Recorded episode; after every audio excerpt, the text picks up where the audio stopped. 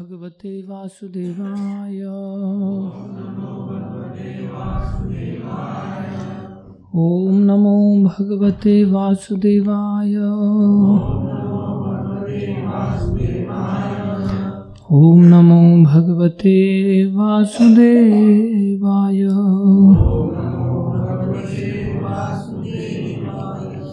नारायणं नमस्कृत्यं नरं चैव नरोत्तमं देवीं सरस्वतीं व्यासं ततो जयमुद्धीरये नष्टप्राये स्वभद्रेषु नित्यं भागवतसेवया। भगवति उत्तम श्लोके। भक्तिर्भवती नैष्टिकी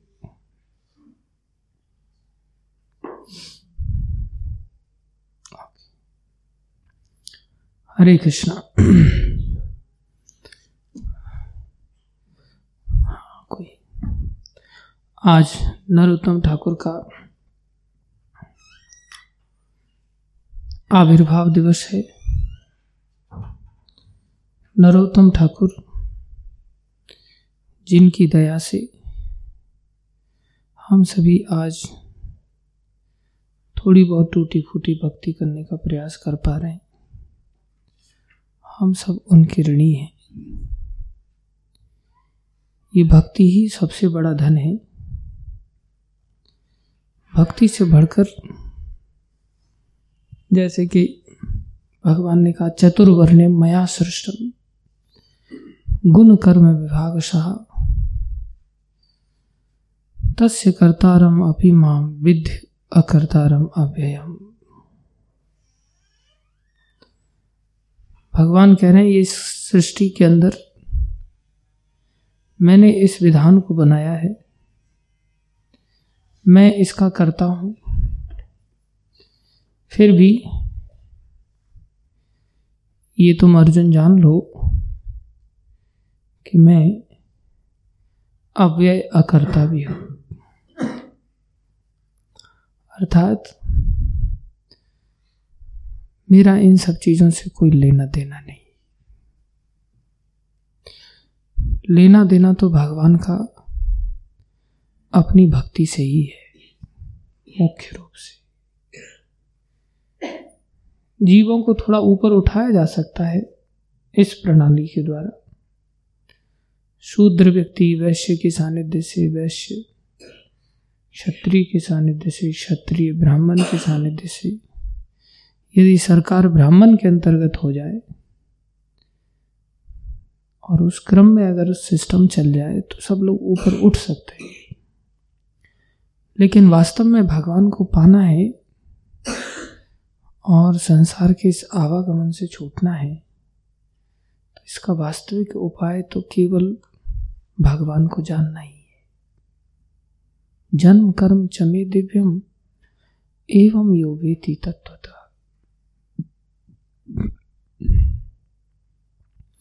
गीता में भगवान इससे पहले श्लोकों में वर्णन कर रहे हैं कि कोई देवताओं की आराधना करता है तो उसको शीघ्र फल कर्म के मिल जाते हैं। अपनी भी आराधना के बारे में बताए। अकामा सर्व काम होगा मोक्ष काम उदार थी तीव्रे भक्ति योगी यजेत सर पुरुषम परम। कोई मेरी आराधना कोई भी व्यक्ति कर सकता है। अकामी भी कर सकता है। सर्व कामी भी कर सकता है। मोक्ष कामी भी कर सकता है। कोई भी मेरी आराधना कर सकता है। लेकिन शीघ्र संसारी फल चाहिए तो उसको देवताओं की शरण में जाने से मिल जाते वो तो बिना सोचे बिचारे फल दे देते उसी संदर्भ में उन कर्मों को किस प्रकार से किया जा सकता है? जिससे हमें देवताओं का आश्रय प्राप्त हो जाए। बोले, वो चतुर्विधा, चतुर्वर्ण्यम मया सृष्टम। उसके लिए चार वर्ण आश्रम आदि की व्यवस्था बनाया।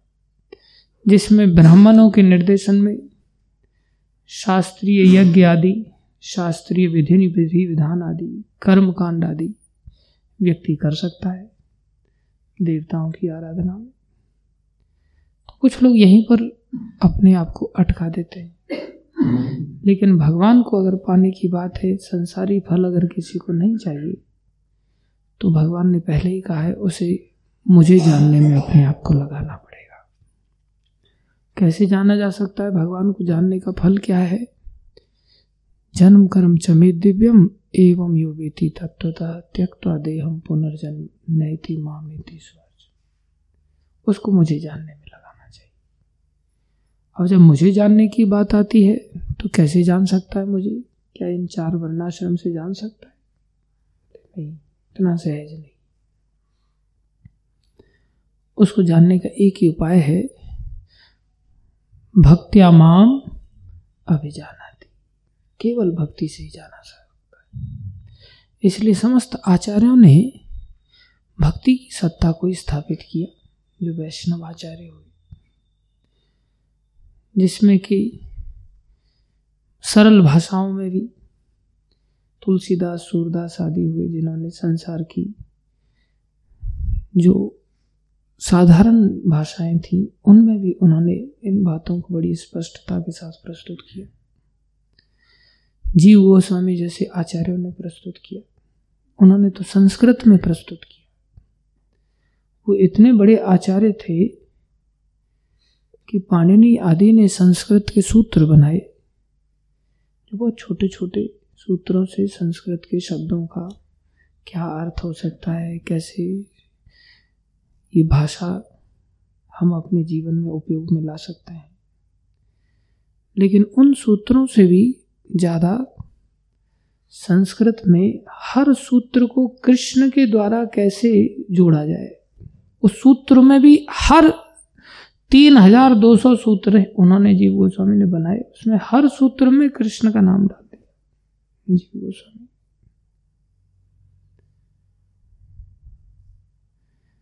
जैसे उन्होंने कहा कि आ, ई, आदि, ये सब स्वर होते। तो जीव गोस्वामी ने क्या कहा इनको बोले, ये स्वर नहीं होते, ये सर्वेश्वर होते। क्या नाम दे दिया?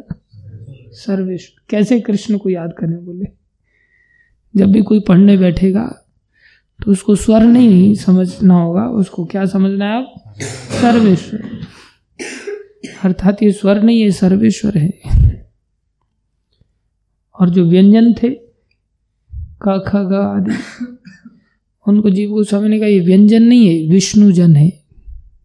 क्या नाम दे दिया? विष्णु जो शब्द लिखते हैं तो ऊपर एक बिंदी लगाते हैं, अहम, हा के ऊपर एक बिंदी आती है। तो उसका एक अलग नाम दिया पाणिनि ने। जीव गोस्वामी ने कहा, ये सुदर्शन चक्र है। ये क्या है? सुदर्शन चक्र। ऐसे जीव गोस्वामी ने हर चीज़ को कि कोई व्याकरण अगर पढ़ने के लिए जाए, जिसको कि शास्त्रों के गूढ़ अर्थों को जानने के लिए आवश्यकता पड़ेगी तो बोले पढ़ते पढ़ते ही उसका नाम संकीर्तन होता रहे। ऐसे जीव वेद व्यास जी ने जिन्होंने चार वेद बनाए, अठारह पुराण बनाए 108 उपनिषद बनाए महाभारत रामायण आदि बनाया। उनमें जितने श्लोक हैं, उससे ज़्यादा श्लोक जीव गोस्वामी ने प्रदान किए। इतने महान आचार्य हुए जीव गोस्वामी।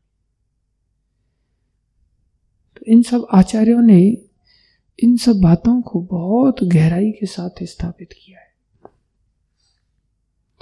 कुछ अन्य आचार्य जैसे रामचरितमानस की रचना की तुलसीदास जी।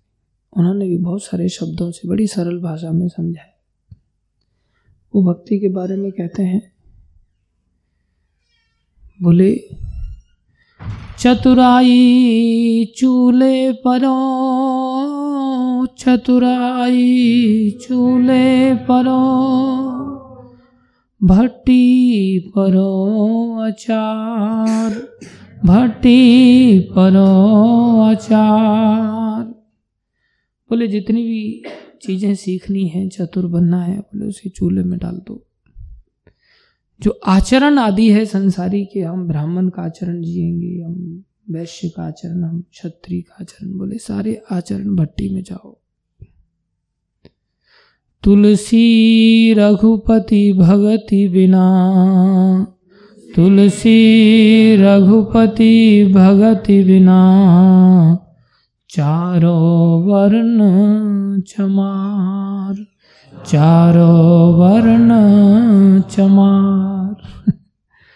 बोले, अगर भगवान की भक्ति नहीं है तो ये चारों वर्ण वगैरह ये किसी काम के नहीं ये चमार वाले काम है। इसलिए जो जूते गांठने का काम करते हैं। बोले, ये श्रेष्ठ नहीं है। भक्ति है तो काम के हैं, थोड़े बहुत। शुद्ध भक्ति के सामने तो वो भी काम के नहीं। लेकिन भक्ति ही सर्वोत्कृष्ट वस्तु है। इसलिए भक्ति कैसे मिलती है? भक्ति स्वतंत्र नहीं हम प्राप्त कर सकते।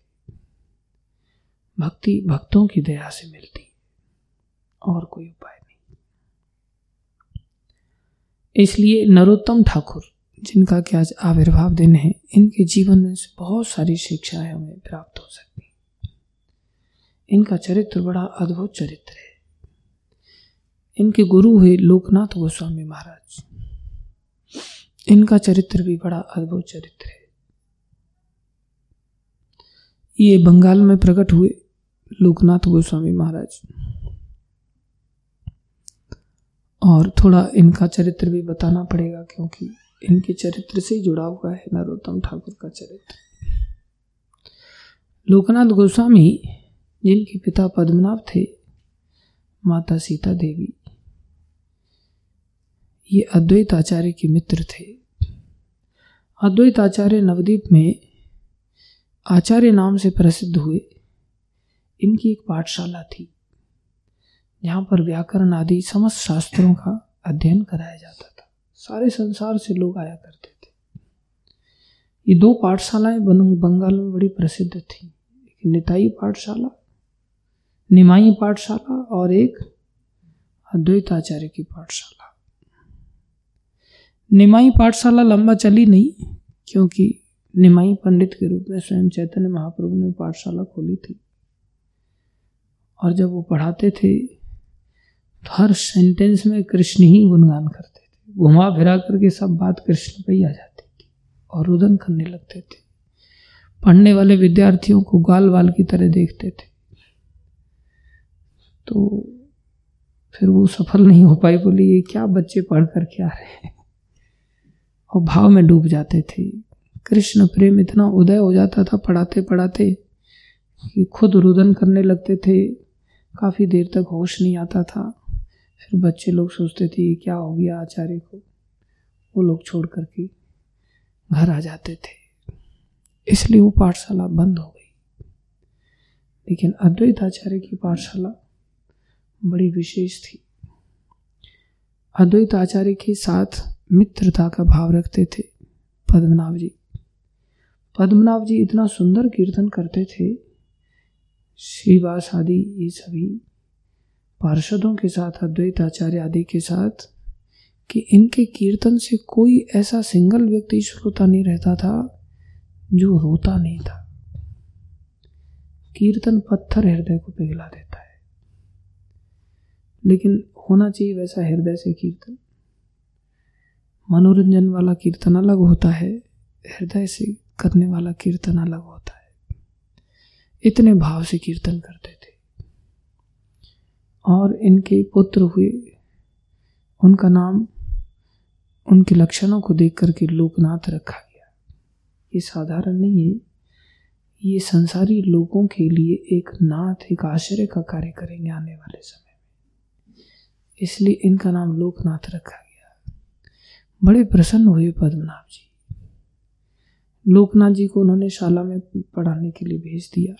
उसी शाला में चैतन्य महाप्रभु पढ़ते थे। पढ़ते पढ़ते दोनों में बड़ी मित्रता हुई। बड़े हुए माता पिता की बहुत लगन के साथ सेवा किया। माता पिता का शरीर छूटा तो चैतन्य महाप्रभु से मिलने के लिए चल पड़े। चैतन्य महाप्रभु जो कि इनके मित्र थे, चैतन्य महाप्रभु के हाथ में इनके पिताजी ने अपने पुत्र का हाथ दे दिया था। मेरे पुत्र का आप ही आश्रय बनना। तो लोकनाथ जी आए। महाप्रभु के आश्रय में चरणों में गिर पड़े और बेवल हो गए। मुलाकात थी, साथ में रहे, अद्भुत कीर्तन का आनंद होता। श्रीवास आँगन आदि में महाप्रभु जो भी कीर्तन करते, वो कीर्तन बड़ा विशेष होता था। महाप्रभु उद्दाम गति से नृत्य करते हुए अद्भुत कीर्तन करते थे। विशेष रूप से ये जो पद है ना, हरिहराय नमा वाला। हरिहराय नमः कृष्ण यादवाय नमः। हरिहराय नमः कृष्ण यादवाय नमः। यादवाय माधवाय केशवाय नमः। यादवाय, माधवाय, केशवाय नमः। यादवाय, माधवाय, केशवाय नमः। यादवाय, माधवाय गोपाल गोविंद राम श्री मधुसूदन गोपाल गोविंद राम श्री मधुसूदन गिरधारी गोपीनाथ मदन मोहन। गिरधारी गोपीनाथ मदन हरिहराय नमः। कृष्ण यादवाय नमः। हरिहराय नमः। कृष्ण यादवाय नमः। यादवाय माधवा। केशवाय नमः। यादवाय, माधवाय, केशवाय। श्रीवास ठाकुर, बकरेश्वर, पंडित आदि, सब लोग महाप्रभु के इस कीर्तन पे वो सब नृत्य करते थे। आनंद में सारी रात निकल जाती थी, सारा दिन निकल जाता था। एक दिन थोड़ी समय लोकनाथ महाराज ने इनका सानिध्य पाया। थोड़े समय बाद कहा, महाप्रभु ने लोकनाथ, एक काम करो, आप वृंदावन चले जाओ। जैसे ही वृंदावन का नाम सुना, मूर्छित होकर के गिर पड़े। उठाया, गले लगाया। बोले, मैं तो आपका सानिध्य पाने के लिए आया था। मैं वृंदावन में वहाँ जाकर के क्या करूँगा? बोले, नहीं, मेरी ये इच्छा है, आपको वहाँ भी भक्तों का सानिध्य मिलेगा। आप अभी वृंदावन चले जाइए।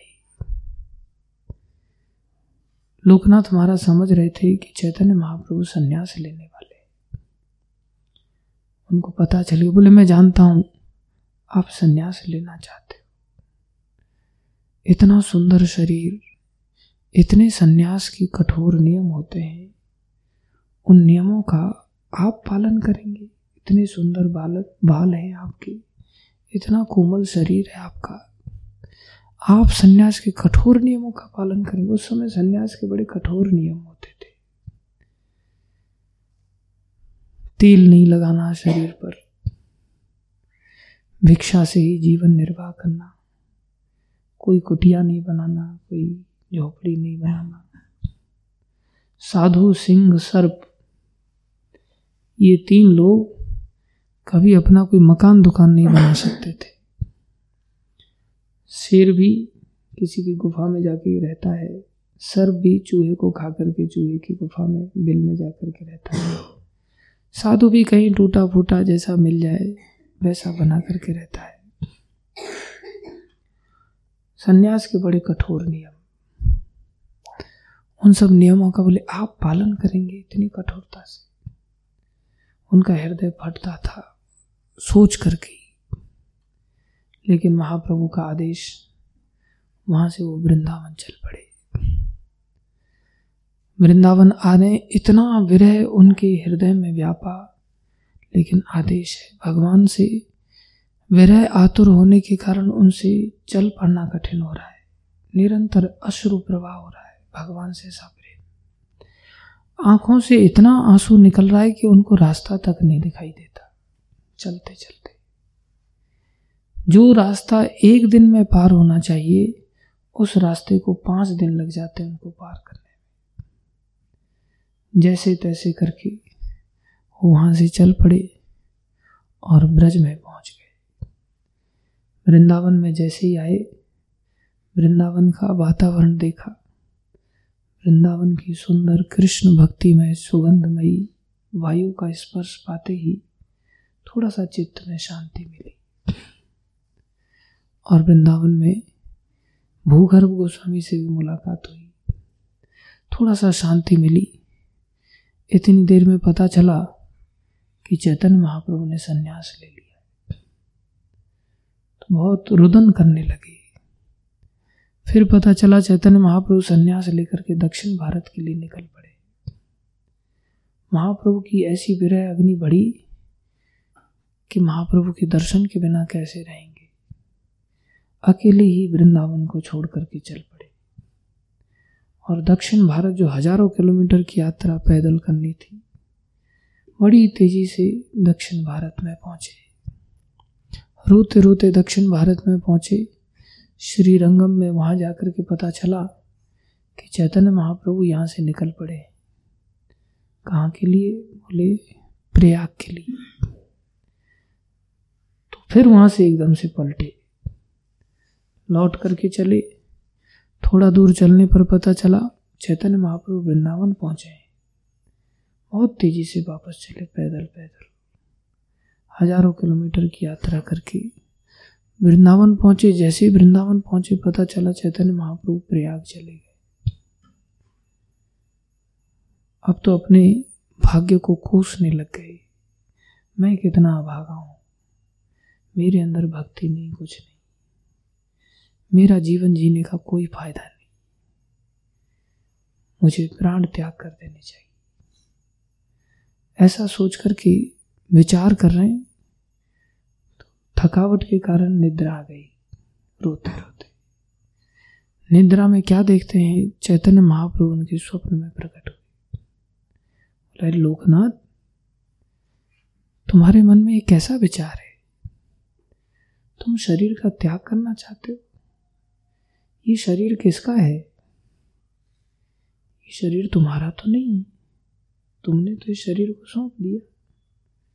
तुम ऐसे कैसे त्याग कर सकते हो? ऐसा विचार मन से निकाल दो त्यागने का विचार निकाला, सोचे महाप्रभु के प्रयाग में जाकर के दर्शन करें। प्रयाग के लिए रास्ता चालू कर दिया चलना। चलने लगे। रास्ते में फिर नींद आई। महाप्रभु के फिर दर्शन। हुए महाप्रभु कहते, अरे, मैंने तो तुम्हें वृंदावन का आदेश दिया था।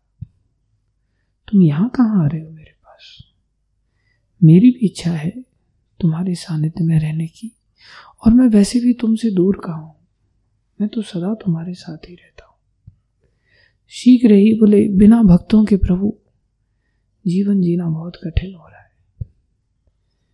वास्तव में भक्ति ही सर्वश्रेष्ठ वस्तु है। धाम में भी जितने भी मंदिर आदि हैं, लीला स्थलियाँ हैं, अगर उन लीला स्थलियों में धाम आदि में अगर भक्तों का सानिध्य अगर नहीं मिल पाता तो उस धाम का भी कोई बहुत बड़ा लाभ नहीं मिलता। उन्होंने वृंदावन को छोड़ दिया था, लेकिन महाप्रभु का अलग ही विचार था। महाप्रभु इन सब पार्षदों के माध्यम से लीला स्थलियों को प्रकट कराना चाहते महाप्रभु ने कहा, लोकनाथ, मैं भी आना चाहता हूँ। लेकिन क्या करूँ? मैंने केशव भारती से संन्यास लिया। संन्यास लेकर के जितने भी मेरे पार्षद थे, सब दुखी हो गए। ऐसी स्थिति हो गई कि सब प्राण त्याग कर देंगे। तो सब लोग मेरे को शांतिपुर बहाना बना करके ले गए। शांतिपुर से सब लोगों की सहमति से मुझे जगन्नाथपुरी नीला चलाना पड़ा। अन्यथा मैं भी वहीं आना चाहता था। लेकिन अब मैं नीलाचल में रहता हूँ। यहाँ सभी भक्तों का प्राण मुझे बचाना है। यहाँ भक्त लोग सहजता से मेरे पास आ जाते हैं। इसलिए मैं भी वहाँ आना चाहता हूँ, लेकिन तुम चिंता मत करो।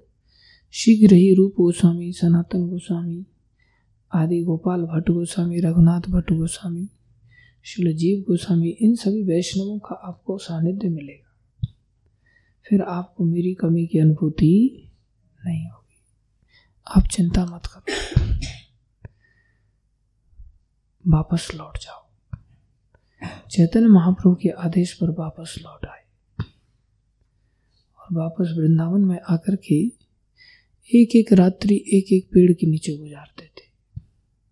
इन्होंने उस नियम का पालन किया। बोले भगवान चैतन्य महाप्रभु संन्यास के कठोर नियमों का पालन कर रहे मैं साधु होकर के यहाँ कुटिया बनाऊँगा। उन्होंने संकल्प लिया कि ना मैं कभी जीवन में कुटिया बनाऊँगा, ना ही कभी कोई शिष्य स्वीकार करूँगा। तमाल आदि वृक्षों के नीचे इनके विग्रह थे। उनको गोद में लेकर के रात्रि वृक्षों के नीचे गुजारा करते थे। ऐसा इनका अद्भुत जीवन था। जंगलों में अलग अलग जगहों पर विचरण करते रहते थे। भगवान की याद में बैठे बैठे भजन करते रहते थे। न भूख का पता होता था, न प्यास का, न सर्दी का, न गर्मी का। बस भगवान की याद में ही कीर्तन करते हुए, जप करते हुए। मतलब पूरी तरह से इसको कहते अनन्य अवस्था। ऐसी अनन्य अवस्था कि जिसमें शरीर की सुदबुद्धि नहीं। हम लोगों की तो ऐसी अनन्य अवस्था कहाँ है? हमारे मन में तो विचार आते रहते हैं कि हाँ भाई, आज भोजन में क्या बन रहा है? सब्ज़ी कौन सी बन रही है? चपाती कौन से टाइप की बन रही है? थोड़ा तेल फिर लगेगा उस चपाती पे या घी लगेगा कि नहीं लगेगा? हमारी स्थिति में तो ये सब वृत्तियाँ रहती लेकिन साधु जीवन में अनन्य अवस्था में तो आदमी शरीर से ऊपर उठ जाता है। उसको न भूख का पता होता है, न प्यास का पता होता है। ऐसे नरोत्तम, ये लोकनाथ गोस्वामी ऐसे विचरण करते रहते थे। उसी समय महाप्रभु रूप और सनातन गोस्वामी के ऊपर कृपा करने के लिए राम के लिए गए हुए थे। तो राम के लिए में अद्भुत कीर्तन होता था, सारी रात कीर्तन में निकल जाता था। सारे भक्त लोग नृत्य करते थे, रोते थे। तो अचानक से महाप्रभु के अंदर ऐसा भाव उमड़ा कि महाप्रभु ज़ोर से भावें उठा करके ज़ोर से चिल्लाने लग गए। नरोत्तम नरोत्तम नरोत्तम नरोत्तम। सब लोग हैरान हो गए, महाप्रभु, ऐसा नाम किसका पुकार है? सब समझ गए कि कोई तो भी ये बहुत बड़ा वैष्णव है, जो शायद जन्म लेने महाप्रभु उसका आह्वान कर रहे हैं। नरोत्तम नरोत्तम। महाप्रभु बीच बीच में ऐसे नरोत्तम नरोत्तम पुकारते रहते थे। लेकिन किसी को पता नहीं चलता था है कौन। लेकिन ये चर्चा का विषय बन गया था सबके बीच में। ये नरोत्तम जो भी हैं, ये जहाँ भी प्रकट होंगे, इनकी माता धन्य है जिनके गर्भ से ये बालक प्रकट होगा। इनके पिताजी धन्य हैं जिनको ऐसा पुत्र पाने का सौभाग्य मिलेगा, जिनके लिए महाप्रभु भावावेश में आकर के इस प्रकार से उच्चारण करते हैं। वहीं बंगाल में महाप्रभु अपने पार्षदों के साथ एक दिन राम किले से जब आगे बढ़ते हुए, आगे बढ़े तो वहाँ कनाई नटशाला है। वहीं पर एक पद्मा नाम की नदी बहती है। उस नदी के दूसरी ओर खेतुरी नाम का एक गाँव है। उस गाँव की ओर देख करके चैतन्य महाप्रभु फिर से भावावेश में आ गए। फिर पुकारने लगे, नरोत्तम नरोत्तम। नित्यानंद प्रभु ने पूछा, प्रभु, ये क्या रहस्य है?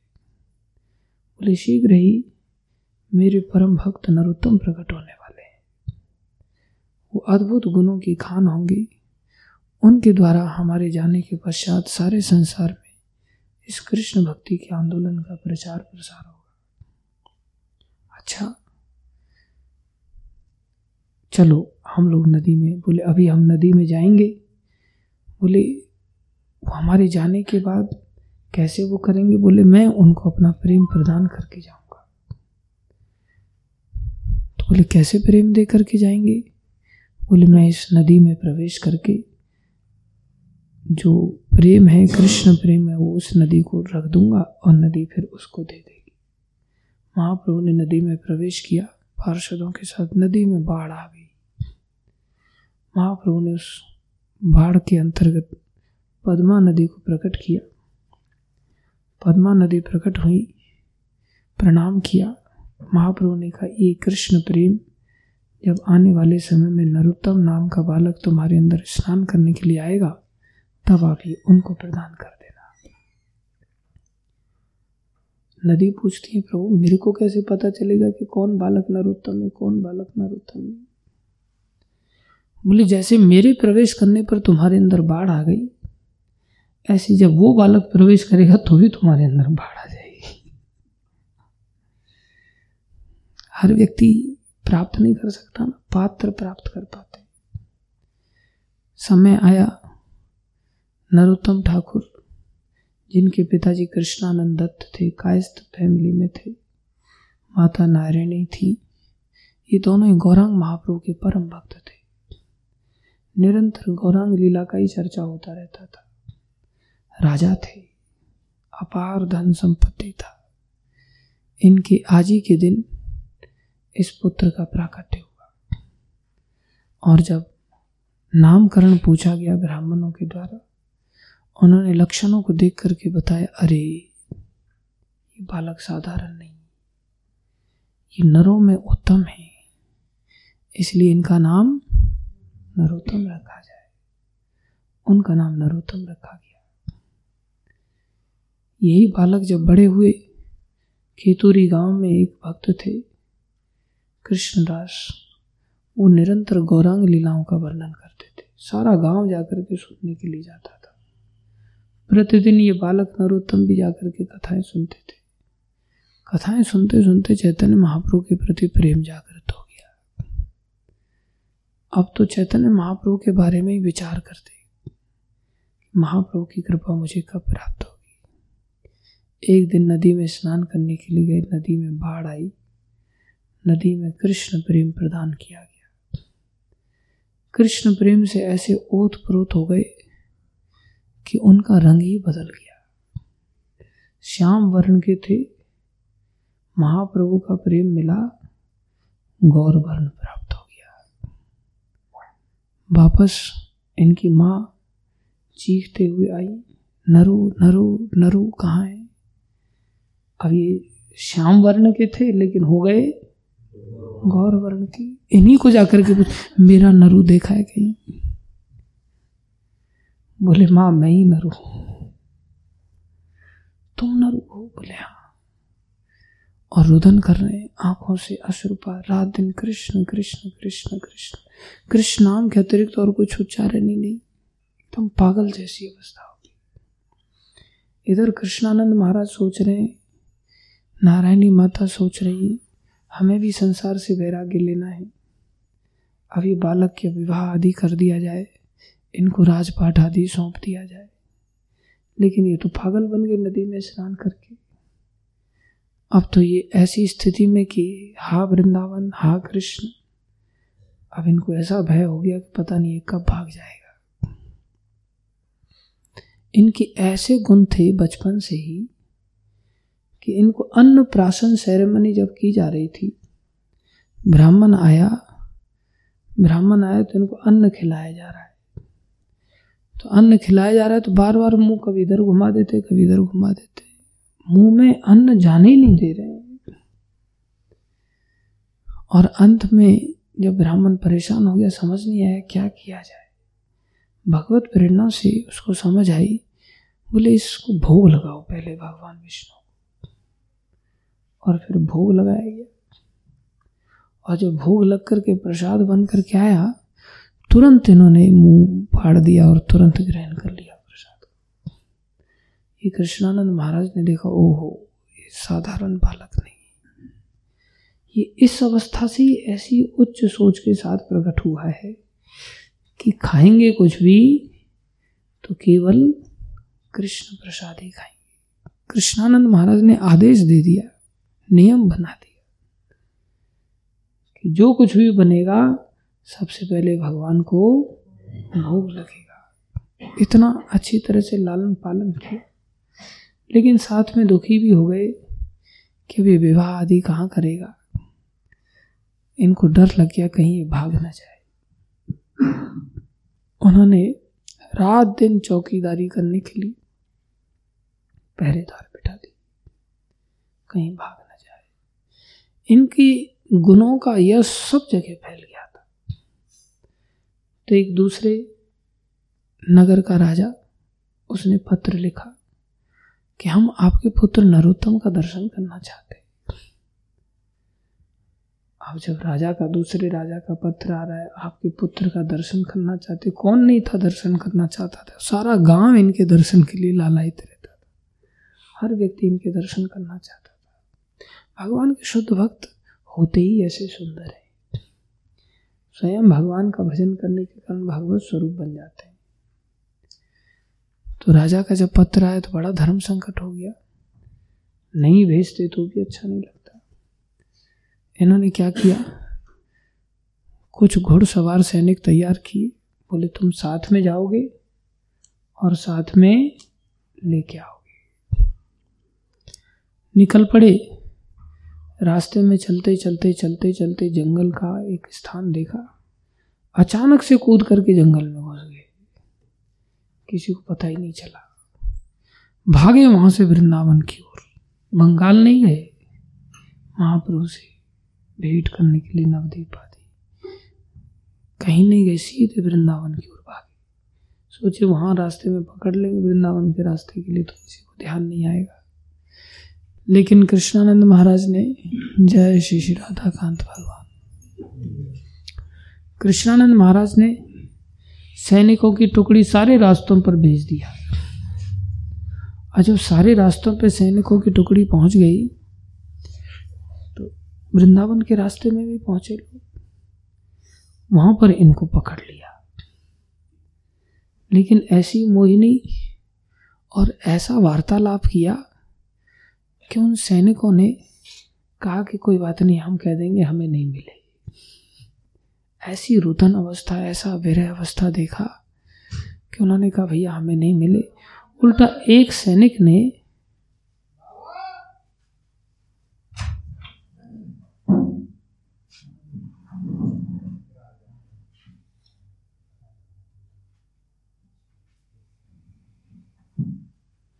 उल्टा एक सैनिक ने दक्षिणा भी दिया। आगे कोई ज़रूरत पड़े तो इससे अपना काम कर लेना। नरोत्तम ठाकुर वहाँ से चले आए और वृंदावन पहुँचे। मथुरा में पहुँच करके ऐसी स्थिति बन जाती थी, कोई सुदबुद्धि नहीं रहती थी। स्वयं भगवान ही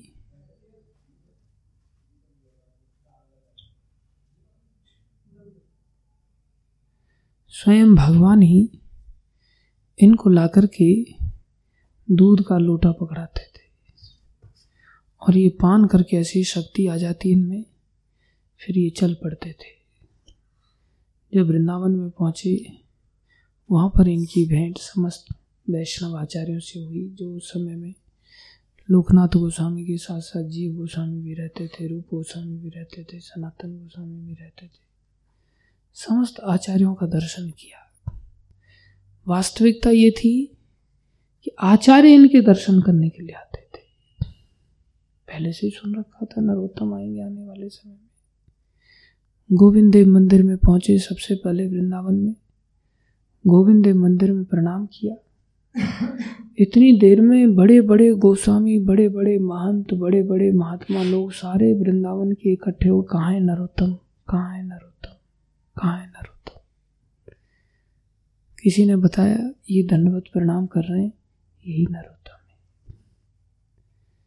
कृष्ण प्रेम से पूरे थे। महाप्रभु ने पहले उनको कृष्ण प्रेम दे दिया था। इधर महाप्रभु ने लोकनाथ गोस्वामी जब विरह में आतुर थे, उस समय पहले ही लोकनाथ गोस्वामी को कहा, आने वाले समय में बहुत गिफ्टेड डिवोटी आएगा एक। विशेष ऐसा भक्त होगा, जो आपके विरह को शांत करेगा। नरोत्तम भक्त होगा। आप उसको दीक्षा दे देना। आप उसको अपने साथ रख लेना। वो आपका शिष्य बनेगा। आपको फिर मेरी कमी नहीं महसूस होगी। उससे आप आनंदित हो जाएँगे। इधर नरोत्तम ठाकुर का ऐसा अद्भुत प्रताप जगह जगह जाकर के वैष्णव सानिध्य करते। सभी वैष्णवों को बड़ा अच्छा लगता। इनका सानिध्य जब ये विचरण करते करते लोकनाथ गोस्वामी के संपर्क में आए तो लोकनाथ गोस्वामी के व्यवहार से बड़े प्रसन्न हुए। उनका विराग, विरक्ति का जो भाव था, उसको देख करके, वैराग्य को देख करके उनके चरणों में समर्पित हो गए एक प्रकार से। लोकनाथ गोस्वामी थे ही ऐसे। लोकनाथ गोस्वामी इतने भगवान के अनन्य भक्त थे कि भगवान को काफ़ी समय तक लेकर के घूमते थे। लेकिन भगवत प्रेम के कारण उनको फिर एक कुटिया भी बनानी पड़ी। फिर रसोई भी बनाना पड़ा। बड़ी चीज़ भगवत प्रेम है, कुटिया, रसोई, वस्तुएँ बड़ी चीज़ नहीं। कृष्ण प्रेम। एक अकेला व्यक्ति अगर रहता है तो बिना कुटिया आदि पेड़ों के नीचे रह सकता है। अकेला ऐसे कठोर नियमों का पालन कर सकता है। लेकिन एक समूह को लेकर के ऐसे नियमों का पालन आसानी से नहीं किया जा सकता। भगवान को साथ में लेकर के ऐसा पालन नहीं किया जा सकता।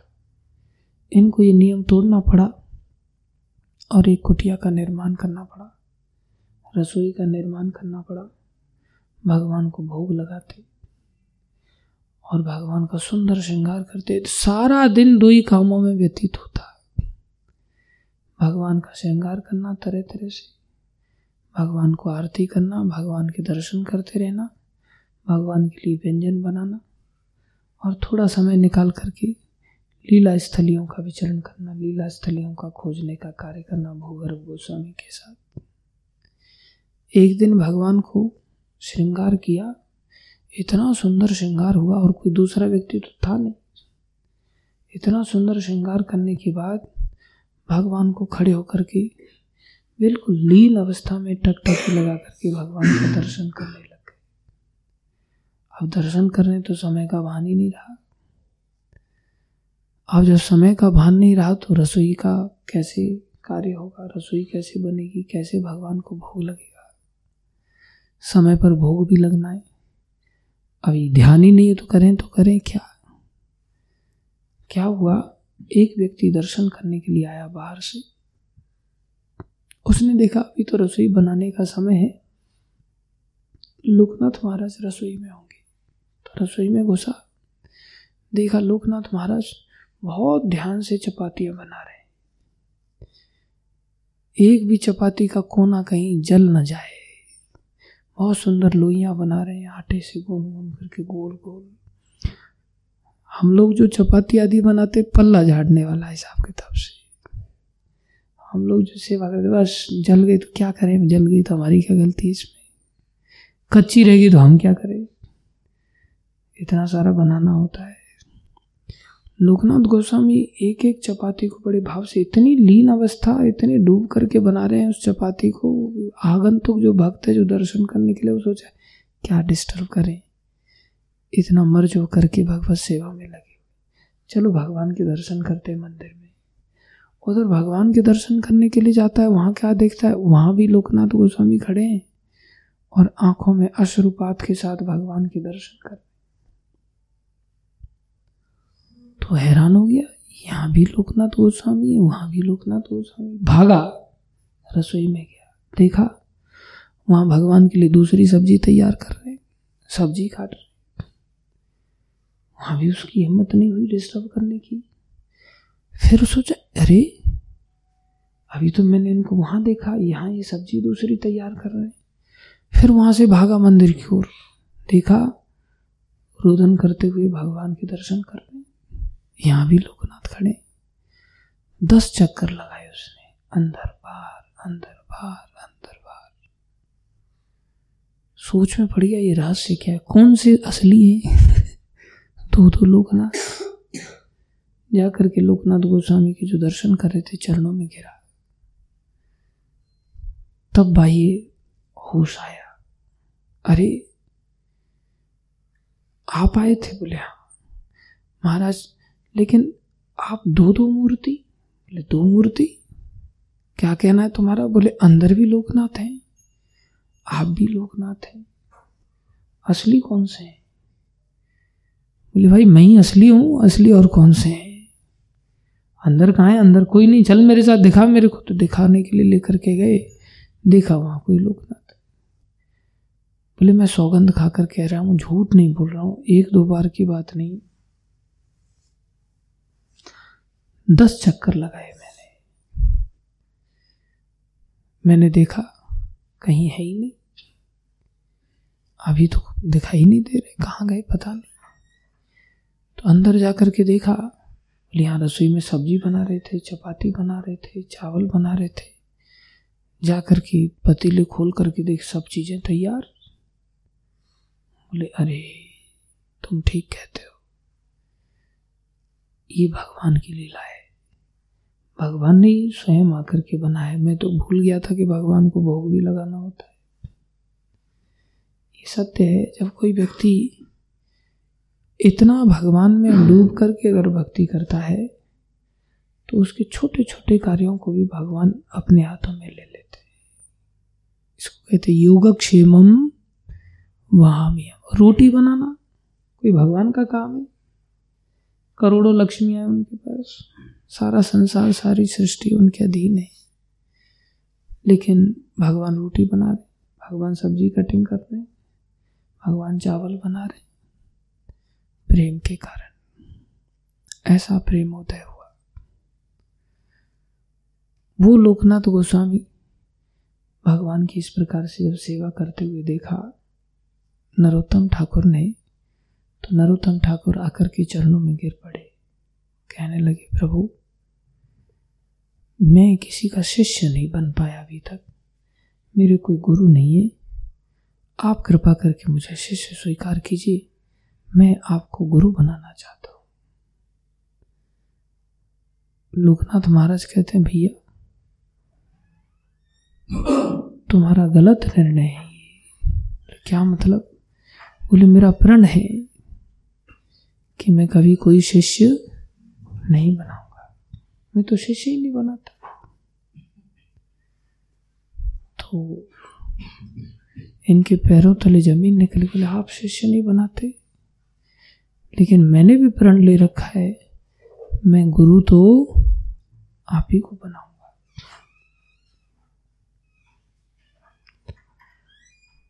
बोले, लेकिन तुम गुरु बनाना ही क्यों चाहते हो? तुम्हें गुरु की क्या ज़रूरत है? बोले, क्या मतलब? अरे, तुम तो चैतन्य महाप्रभु से पहले से ही कृष्ण प्रेम को प्राप्त हो। मेरे को महाप्रभु ने बताया। पहले से ही मुझे पता है। तुम्हें तो पद्मा नदी में कृष्ण प्रेम प्राप्त हो रखा है।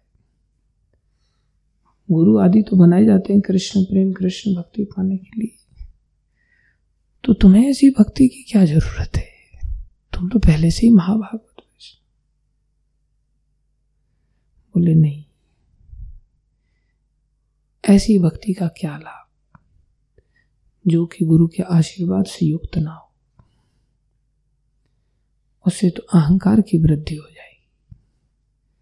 इसलिए मैं गुरु तो आप ही को बनाऊँगा। बोले भूल जाओ इस बात को। हर प्रकार से सेवा करते। और यहाँ तक सेवा करते राजा के पुत्र होने के कारण सारी रात कुटिया के चारों तरफ़ हिंसक जानवर से रक्षा करने के लिए पहरा देते। और लोकनाथ गोस्वामी शौच आदि क्रिया के लिए कहीं जाते। पीछे पीछे झाड़ियों में छुप जाते और छुप करके उस शौच को हाथ से उठा करके अलग गंदे स्थान पर डालते और उसको गोबर से लिपाई कर देते। जहाँ मिट्टी से हाथ धोने होते थे, वहाँ मिट्टी खोद के रख देते, पानी भर के रख देते। एक साल तक कंटिन्यूस इसी प्रकार से सेवा करते रहे, भजन करते रहे।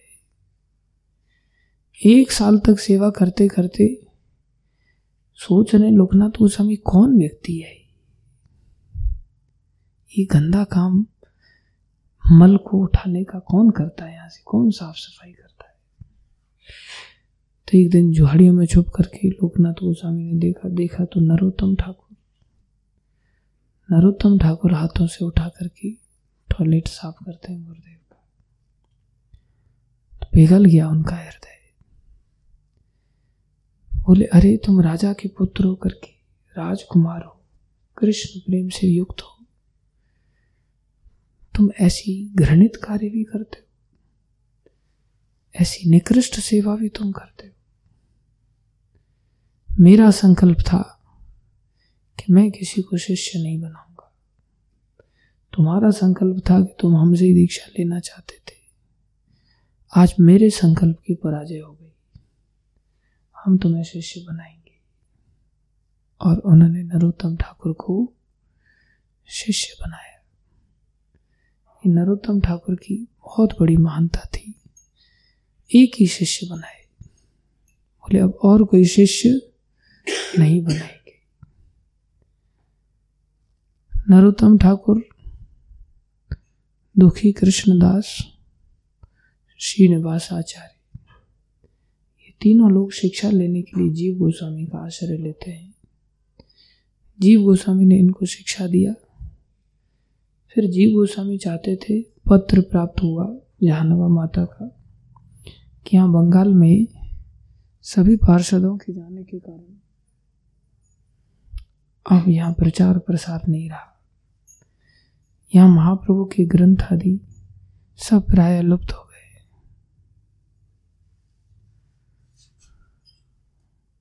वहीं रख दो और बैठ जाओ। महाप्रभु के ग्रंथ आदि लुप्त हो गए। यहाँ पर प्रचार प्रसार की बहुत आवश्यकता है। जीव गोस्वामी इनको खेतुरी गाँव की ओर बंगाल में फिर से भेजना चाहते थे। बैलगाड़ी में सारे ग्रंथ लोड किए गए और तीनों आचार्य उन ग्रंथों को लेकर के प्रस्थान करना चाहते थे। उसके लिए परमिशन लेने के लिए गए। लोकनाथ महाराज गुरु थे। लोकनाथ महाराज को जाकर के निवेदन किया, प्रभु, जीव गोस्वामी ऐसा चाहते हैं, जो उनके शिक्षा गुरु थे। और ये अकेले शिष्य हैं, और उस समय इनकी आयु अस्सी से ऊपर अधिक हो चुकी बड़े खुश हुए। बोले, बहुत अच्छी बात है। चले जाओ। और ध्यान रखना मेरे से मिलने स्वयं से लौट के मत आना। मैं ही कभी आ जाऊँगा तुम्हारे पास। प्रचार इतना आवश्यक होता है। लोकनाथ गोस्वामी के आदेश पर ये तीनों आचार्य चले गए।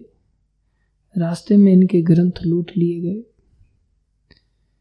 एक राजा के द्वारा और श्यामानंद प्रभु उन ग्रंथों के लिए वहीं पर रह गए। श्रीनिवास आचार्य और नरोत्तम ठाकुर ये लोग आगे बढ़ गए। नरोत्तम ठाकुर अभी विरक्त संत बन गए हैं और खेतुरी गाँव में पहुँचे। वहाँ पर दरवाज़ा खटखटाया पिताश्री का, घर का दरवाज़ा, जो पहले कभी भाग गए थे। अभी साधु बन करके वापस पहुँचे। वहाँ पर राजा अभी वर्तमान में इनके ही भाई बने हुए थे। भाई से मुलाकात हुई, पिताश्री से मुलाकात हुई।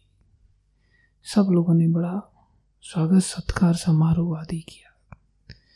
गौर पूर्णिमा का अवसर आया। इतना भव्य गौर पूर्णिमा बनाया गया पहली बार कि सारे नवदीप से वैष्णवों को आमंत्रित किया गया। हज़ारों की तादाद में वैष्णव लोग आए। उन लोगों के लिए स्पेशली नई धर्मशालाएँ बनाई गई, नए सरोवर खुदवाए गए, सारे नए नए बड़े विशाल आश्रम आदि सब व्यवस्थाएँ बनाई गई। भोजन आदि, रसोई आदि सब व्यवस्थाएँ बनाई गई। इनके भाई राजा थे। इतना सुंदर कीर्तन हुआ, इतना अद्भुत कीर्तन हुआ, ये कीर्तन के सम्राट भी थे। नरोत्तम ठाकुर, बहुत सुंदर कीर्तन किया। इस प्रकार से नरोत्तम ठाकुर ने गौर पूर्णिमा के इस प्रकार से मनानी चाहिए, वो सबको सिखाया। और सारे ग्रंथों का प्रचार नवद्वीप में, बंगाल आदि में, जो कि शाक्त देश था। अंग बंग ये ऐसे देश थे कि वहाँ पर कोई जाना नहीं चाहता था। इतने अपवित्र स्थान थे। आज भी वहाँ पर शक्ति की पूजा होती। कलकत्ते वाली काली प्रसिद्ध है वहाँ की। वहाँ बकरा आदि तो आम है, वहाँ भैंसे का कट, कटाई होती है और भैंसे भी कट के चढ़ाए जाते हैं। महसासुर का प्रतीक बना करके जो भैंसे के रूप में था, उसको वहाँ अभी भी काटा जाता है। इतना मदिरा मांस आदि से युक्त जो संसार था, उसमें महाप्रभु के इन पार्षदों ने विशेष रूप से नरोत्तम ठाकुर ने बाद में महाप्रभु के जाने के पश्चात इस भक्ति की धारा को चारों तरफ़ फैलाया। लेकिन इनकी सबसे बड़ी विशेषता थी कि वैष्णव आश्रय के प्रति कृष्ण प्रेम प्राप्त होने के पश्चात भी इतने लालायित रहते थे कि हर प्रकार की सेवा करने के लिए तैयार रहते थे। ये इनके भजनों से बाहर निकल कर के आती। इनके बड़े ऊँचे ऊँचे भजन हैं। एक एक भजन ऐसा है कि उसमें सारे शास्त्रों का सार भरा पड़ा है। जैसे एक भजन है एक भजन गाएँगे, फिर विराम देंगे।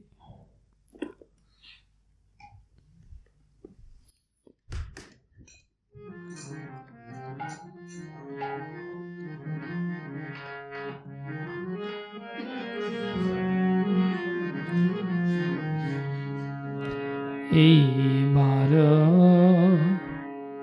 करुणा करो वैष्णव गोसा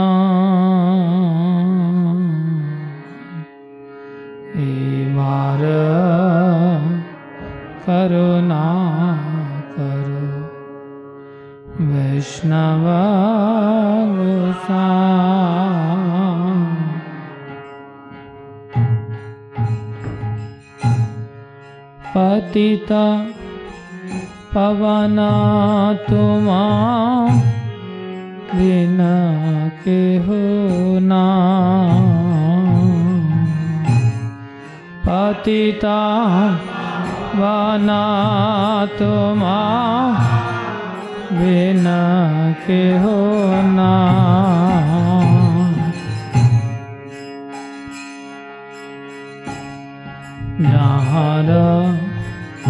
निकटे गिले पाप दूर जा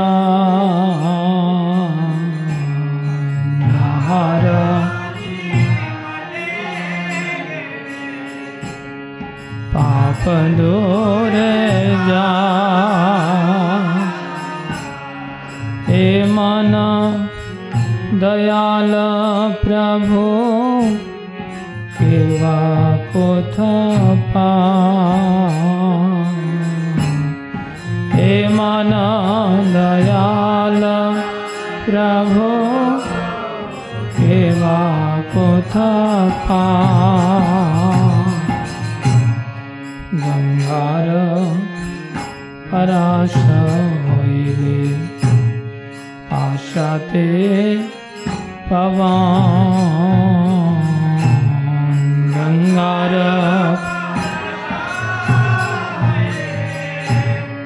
पाशाते पावा दर्शने पवित्र करो। हे तुम्हार गुण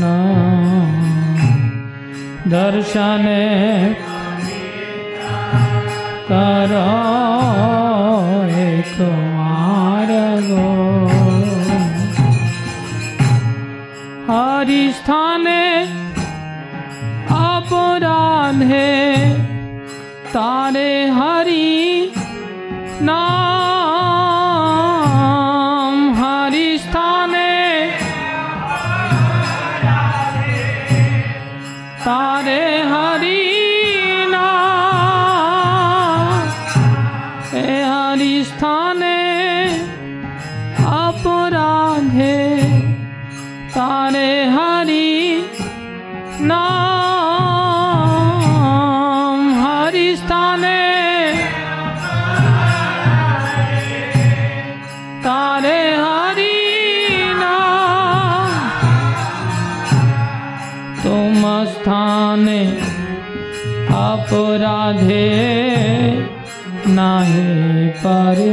परित्रा तुम स्थाने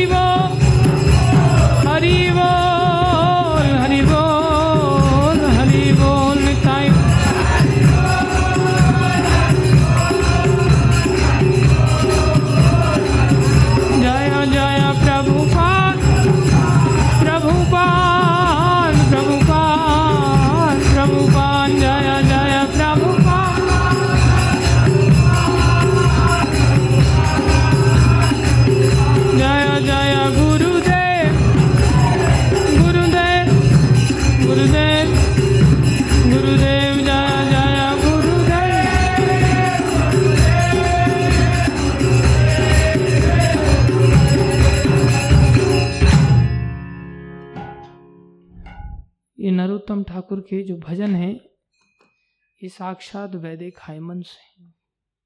वेद मंत्र हैं। नरोत्तम ठाकुर के अगर कोई भजनों को ही थोड़ा सा अगर विचार कर ले, एकदम से भक्ति जागृत हो सकती।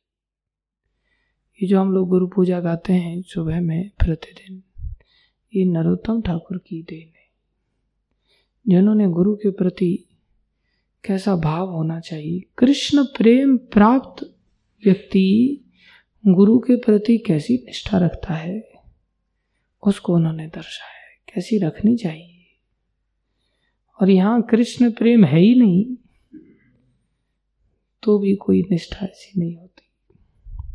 इसलिए गुरु पद आश्रय की शिक्षा नरोत्तम ठाकुर के जीवन चरित्र से प्राप्त होती है।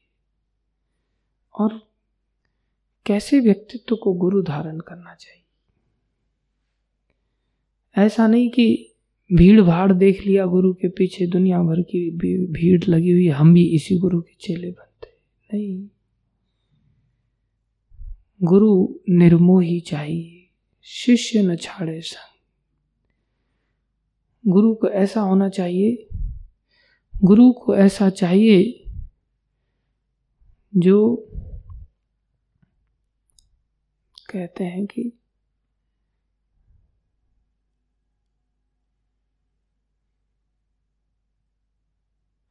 गुरु को ऐसा चाहिए जो शिष्य का कछु ना ले और शिष्य को ऐसा चाहिए जो गुरु को सर्वस्व दे। ऐसे गुरु शिष्य कहाँ देखने में मिलते हैं? गुरु ही भीड़ इकट्ठी करने वाले हैं आज के समय। तैयार बैठे हुए कि आ जाओ भाई, हम तुम्हें चेला बना लेंगे। और यहाँ इतना बड़ा संघर्ष हुआ गुरु शिष्य हर व्यक्ति को शिष्य ऐसे ही नहीं स्वीकार किया जा सकता। ये फ़ैशन बन करके रह जाता है। शुरुआत में आचार्य लोग स्थापना इसी सिद्धांत से करते हैं जबकि कैन यू इमेजिन कितनी बड़ी घटना है? नरोत्तम ठाकुर के बारे में पहले से ही बता दिया। किसने बताया? चैतन्य महाप्रभु ने बताया। और एक साल तक फिर भी दीक्षा नहीं दिया। महाप्रभु ने बोल के रखा है कि आएँगे नरोत्तम, मेरे कृपा पात्र हैं, और इधर लोकनाथ गोस्वामी अपने आप को ऐसा दीनहीन मानते हैं। ये तो महाप्रभु की कृपा पात्र है, मैं इनको क्या दीक्षा दू? वो कह रहे हैं कि तुम दीक्षा देना है इनको। एक साल तक वो उठाते रहे, सेवा करते रहे, तब भी दीक्षा नहीं दी। नरोत्तम ठाकुर ने सोचा क्या फ़ायदा जीवन धारण करने से? तब जाकर के महाप्रभु ने लोकनाथ महाराज को फिर से स्वप्न आदेश दिया अरे! हमने तुम्हें पहले ही कहा था, दीक्षा क्यों नहीं देते इनको? तब महाप्रभु के आदेश पर तब जाकर के दीक्षा तब जाकर के जब ऐसी दीक्षा प्राप्त होती है, तब कृष्ण कैसे स्वीकार करते? दीक्षा काले शिष्य करे आत्मसमर्पण, से काले कृष्ण करे तारे आत्मसम। दीक्षा काल में जब शिष्य ऐसा आत्मसमर्पण करता है, उसी समय कृष्ण उसे आत्मसम कर लेते ये डिवाइन अरेंजमेंट है। ब्रह्मांडे भ्रमित कौन भाग्यवान जीव, गुरु कृष्ण कृपा पाए, भक्ति लता भी। गुरु की प्राप्ति कैसे हो रही है?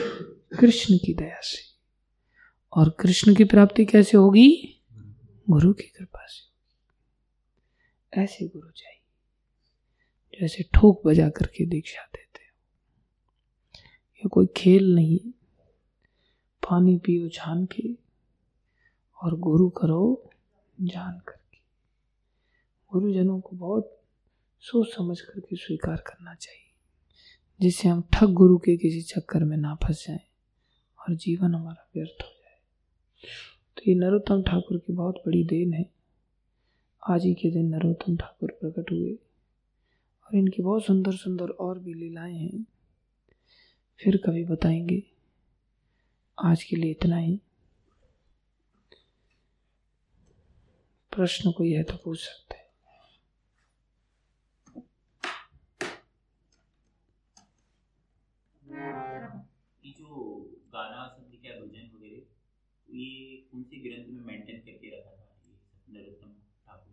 उनकी डायरियाँ थी। उनके अभी भी बहुत सारे सॉन्ग्स की डायरियाँ हैं सभी लोगों की। डायरियों से निकाल निकाल करके वैष्णव सॉन्ग बुक बनाई गई है। अभी तो इसमें लिखा हुआ है सारा, पढ़ सकते थे उस समय भी लिखे हुए थे सब सबने अपनी डायरी।